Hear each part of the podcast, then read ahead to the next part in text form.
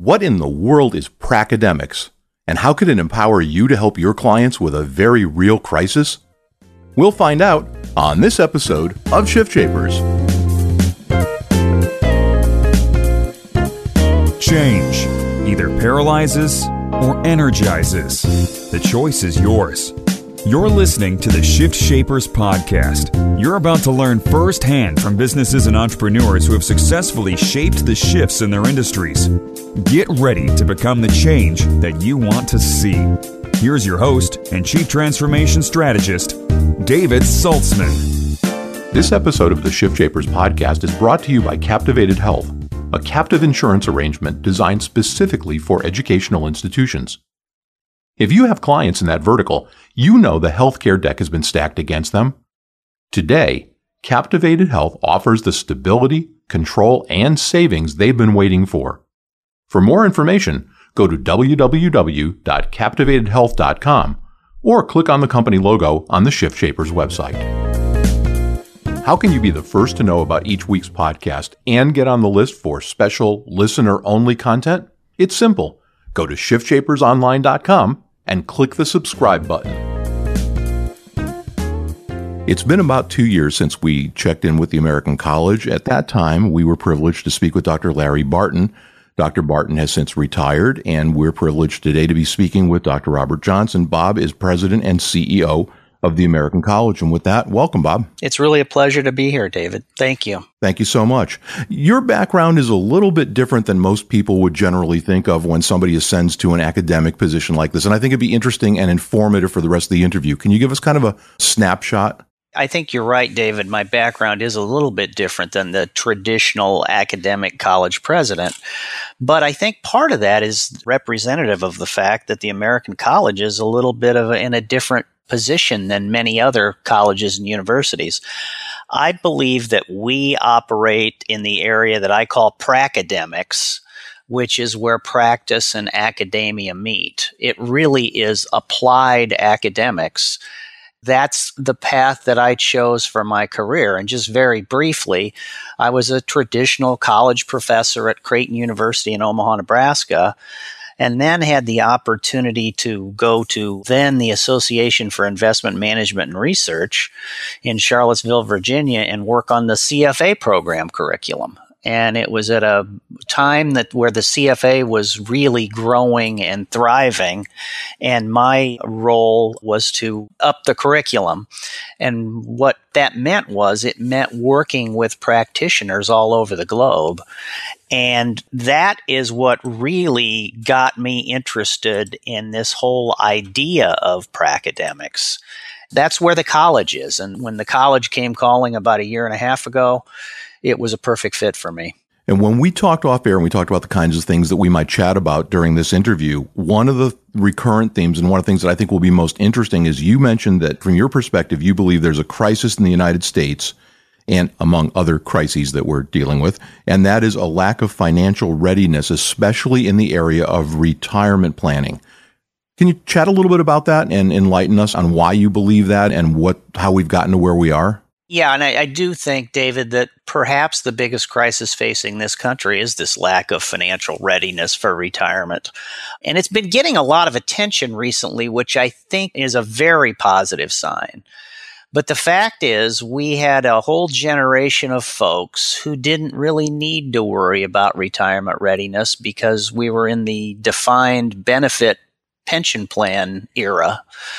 And since over the past 25 years, there's been a shift from defined benefit plans to defined contribution plans, people now are responsible for planning for their own retirement. And there's a general lack of financial literacy in this country. People are wholly unprepared to do that.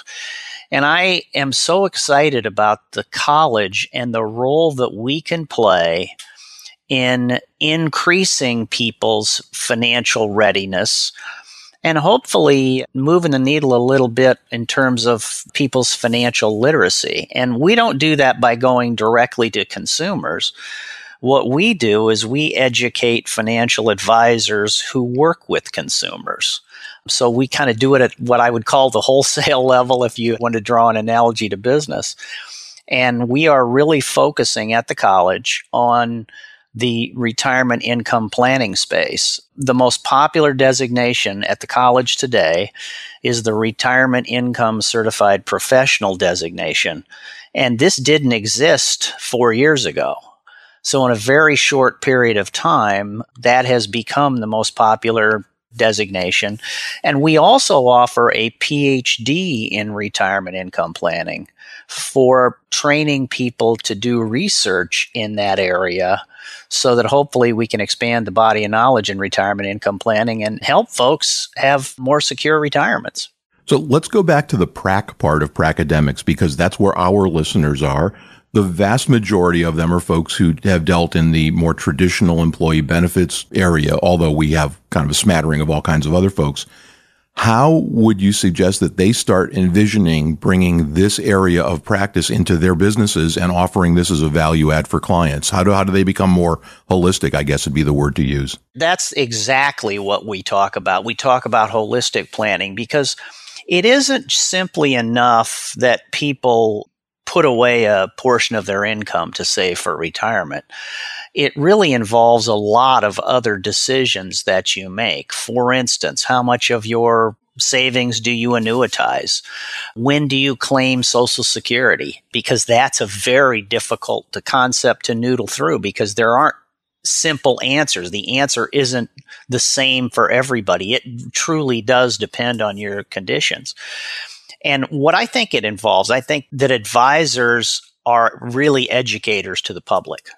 I was a wealth manager. One of the things I neglected to say in the intro is that while I was working on my PhD and while I was a professor at the Creighton University, I managed folks' money. I had a private wealth management firm. And I believed that about 80% of my time was spent educating clients, explaining why I was doing something, why they needed to do something. And I think that too many advisors make the mistake of not educating clients. And an educated client's a really good client. You educate lots of folks at the college. So if I'm a more traditional benefits practice, and I think, gee, this is something that there's meat on the bones here. There's something where I could provide value, something where I could help increase revenue to my firm. Do you recommend that the folks who perhaps the college had previously trained in RHU and REBC and, and those designations start learning on their own, or would you recommend for most people the path of creating a strategic partnership or bringing in a dedicated professional? What what do you envision as being the best way to start melding this area of practice with the area that these folks have traditionally worked in? Well, I think the whole concept of teaming in this whole area is what's coming to the forefront. You know, where you have a team of professionals with different expertise areas working together, I think is the wave of the future and recognizing that we all can't be experts in anything, in everything. Now, having said that, I believe that this whole retirement area is something that uh, behooves people to have expertise across many disciplines. And that's the beautiful thing I believe about the retirement income planning designation is that it does look at retirement income planning in a holistic sense and you get a lot of knowledge about a lot of different areas. A recurring theme that seems to be discussed here more recently as millennials become more prevalent in the workplace is that there's this vast difference, not only the move from the defined benefit era to the defined contribution plans kind of shift, but a difference in the way millennials and boomers and the, all those folks in between look at right retirement planning. I know you have professors, and we've spoken to a couple of them who deal with millennial issues.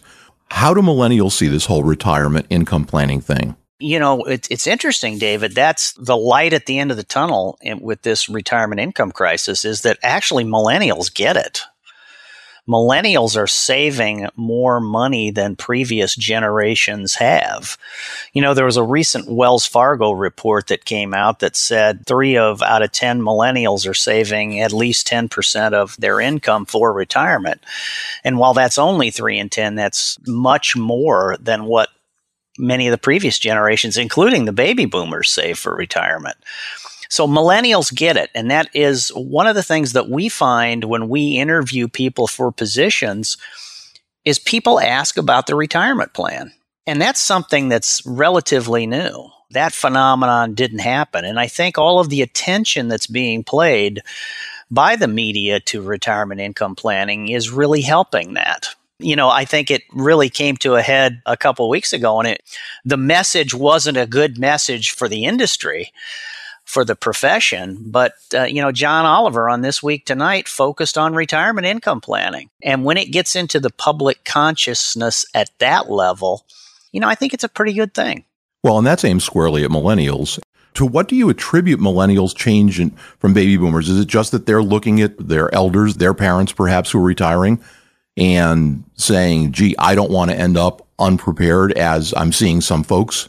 I think that a lot of it has to do with effects of the financial crisis and how that really impacted many of the millennials' parents, perhaps some of their grandparents and they're seeing, you know, one generation removed, what kind of a predicament you can be in if you haven't done the right things in terms of saving for retirement. And I think it it's one of these kind of scared straight things. And I think folks are getting the message. Now, the negative part is that we find in research that millennials, while they're saving for retirement, they're overly cautious.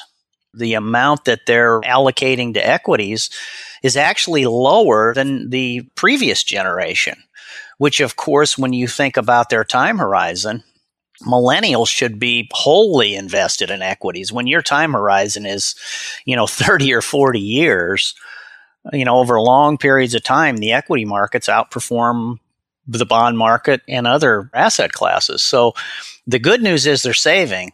The bad news is they need to take more risk. They need to invest in equities. And that's part of the problem when we say they need to take more risk. Well, risk is a four letter word and risk has a negative connotation. If they simply would allocate more of their assets into the equity markets, it would take care of a lot of problems. And now, a word from our sponsor. Captivated Health is a single source solution for your clients and prospects who are in the education vertical. The founders of Captivated Health have nearly 20 years' experience working with educational institutions, and over that time, they've developed a keen understanding of the unique problems these clients experience.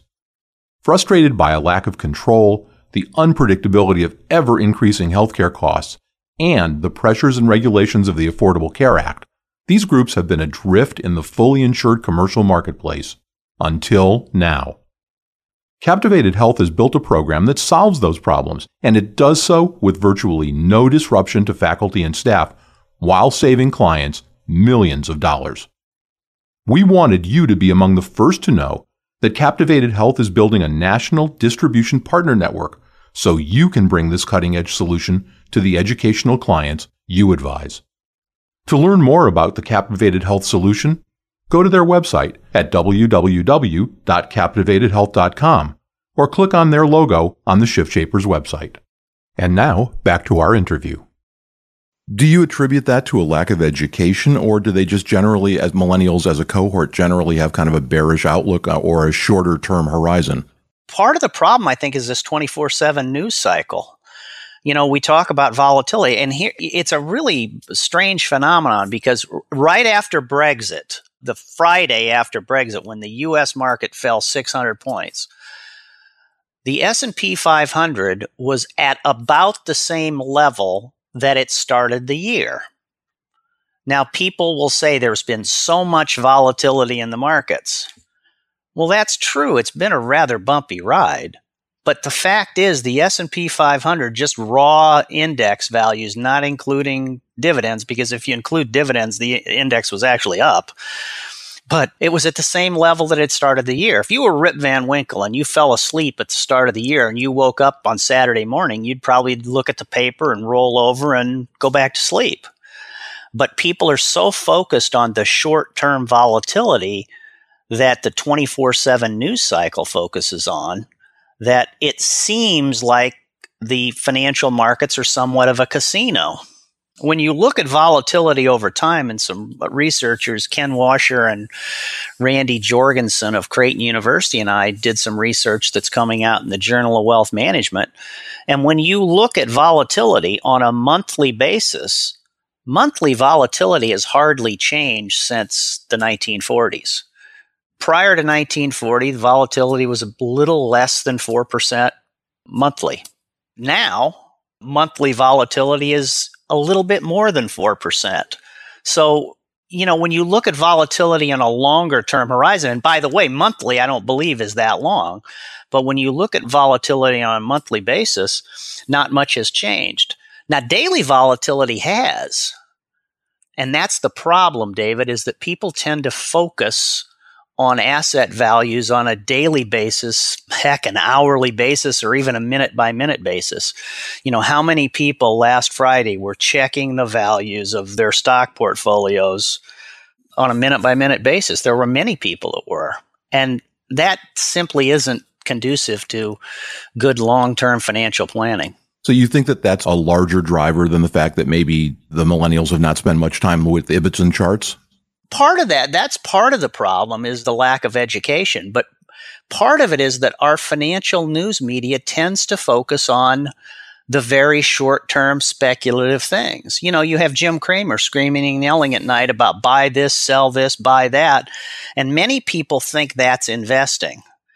I tend more to think about investing like Warren Buffett thinks about investing. I was born and raised in Omaha, Nebraska, so Buffett is the icon that I look to. And Buffett basically says, you know, do it consistently. You know, time in the market is more important than timing the market. You know, his famous line about stock forecasters make fortune tellers look good kind of thing. But people focus on the near term movements in the market instead of developing a financial plan and doing it consistently and following a plan that is consistent in the long run. Yeah, I remember that great quote attributed, I think, to Eliot Janeway. That somebody asked him if the market was going up or down, and he said yes, but not right away. Yeah, and it's exactly true. In fact, and again, that's what the media tends to focus on. And you have people like Marc Faber, the other day saying, you know, we're on the Titanic, but it's not going to sink for a while, so enjoy the ride. You know, people look at people like that and believe that they are experts, believe that they know the near term direction of the market. And nobody does. Interesting. We've got three or four minutes or so left. And I wanted to ask you we're hearing a lot more in the press about these things called robo advisors. What are they? What role do they play? Are they evil, good, or someplace in between? My belief about robo advisors is if it leads someone who wouldn't have invested before to develop an investment strategy and start investing and saving for retirement, then they're terrific. What I believe though is that what robo advisors can't do is you can't call a robo advisor last Friday and say, what should I do? The markets look like they're melting down. In other words, they can't provide that counsel. They can't provide you with that education or assurance that the world hasn't changed and that you're doing what you should do. Robo advisors is a, a misnomer, I believe. They're robo asset allocators and you answer a few questions and they give you from an algorithm they provide you with what your asset mix should be. But they don't counsel you on a lot of other things like what we're talking about with holistic planning because it isn't just an asset allocation that matters. For instance you may have life changes. You you know there may be a birth of a son or a daughter that you may want to save for their college education you know, you may have a loved one that's diagnosed with an illness. There's all kinds of life changes that happen that robo advisors really aren't equipped to handle. But again, if by accessing a robo advisor, somebody starts the process of investing, success in investing is all about doing it. It's all about getting started. In the minute or so that we have left, we always like to ask our guests what they see coming in the future. And you can characterize that near term, midterm, long term, however you want. What do you see on the near term horizon? Well, I think that there's two big things that the markets are focusing on the elections and the Fed. And obviously, they're interconnected. What happened with Brexit really took any near term Fed interest rate increases off the table. In fact, the consensus of the market is that there's more likely would be a rate cut than a rate increase in the near term. The proximity of the elections also takes rate hikes off the table because the Fed doesn't want to be seen as playing politics. So my belief is that there's nothing's going to happen with the Fed until at least December after the elections. When the Fed does eventually raise interest rates, that is consistently been negative for the markets. That is, market returns in a rising rate environment are consistently lower than market returns in a falling rate environment. I'm co author of a book, Invest with the Fed, and we find that the market since 1966 increased 15.2% as rates were falling, increased only 5.9% as rates were rising. So as rates rise, I would expect market returns to come down. Now, I didn't say that there, we would have a bear market, is that market returns are consistently lower in rising interest rate environments. And with the election, just a very brief point about the election, we have two candidates who are have very low approval ratings from market participants. Neither Hillary Clinton nor Donald Trump are very attractive from the standpoint of the markets. However, Mrs. Clinton is much more attractive from the market's perspective than Donald Trump. And that is due to the fact that there's so much uncertainty with Mr. Trump a lot of disruptive change that he would advocate, you know, tearing up trade agreements, deporting undocumented workers, just a brash stance toward foreign relations. Mrs. Clinton, there's much more certainty with Hillary Clinton. So I think if you see the polls changing, if you would see Donald Trump gaining in the polls, I think that you'd see some market weakness because of all that uncertainty. And if there's one truism in the markets, the markets dislike uncertainty. And that's a great place to leave our discussion today. Dr. Robert Johnson, President and CEO of the American College. Bob, thanks so much for sharing your expertise with us. Please come back. Thanks, David. It was a pleasure, and I'd love to come back. The Shift Shapers podcast is a production of Strategic Vision Publishing and David Saltzman. This podcast may not be reproduced in any form, in whole or in part, without the express written permission of the producers. All rights reserved.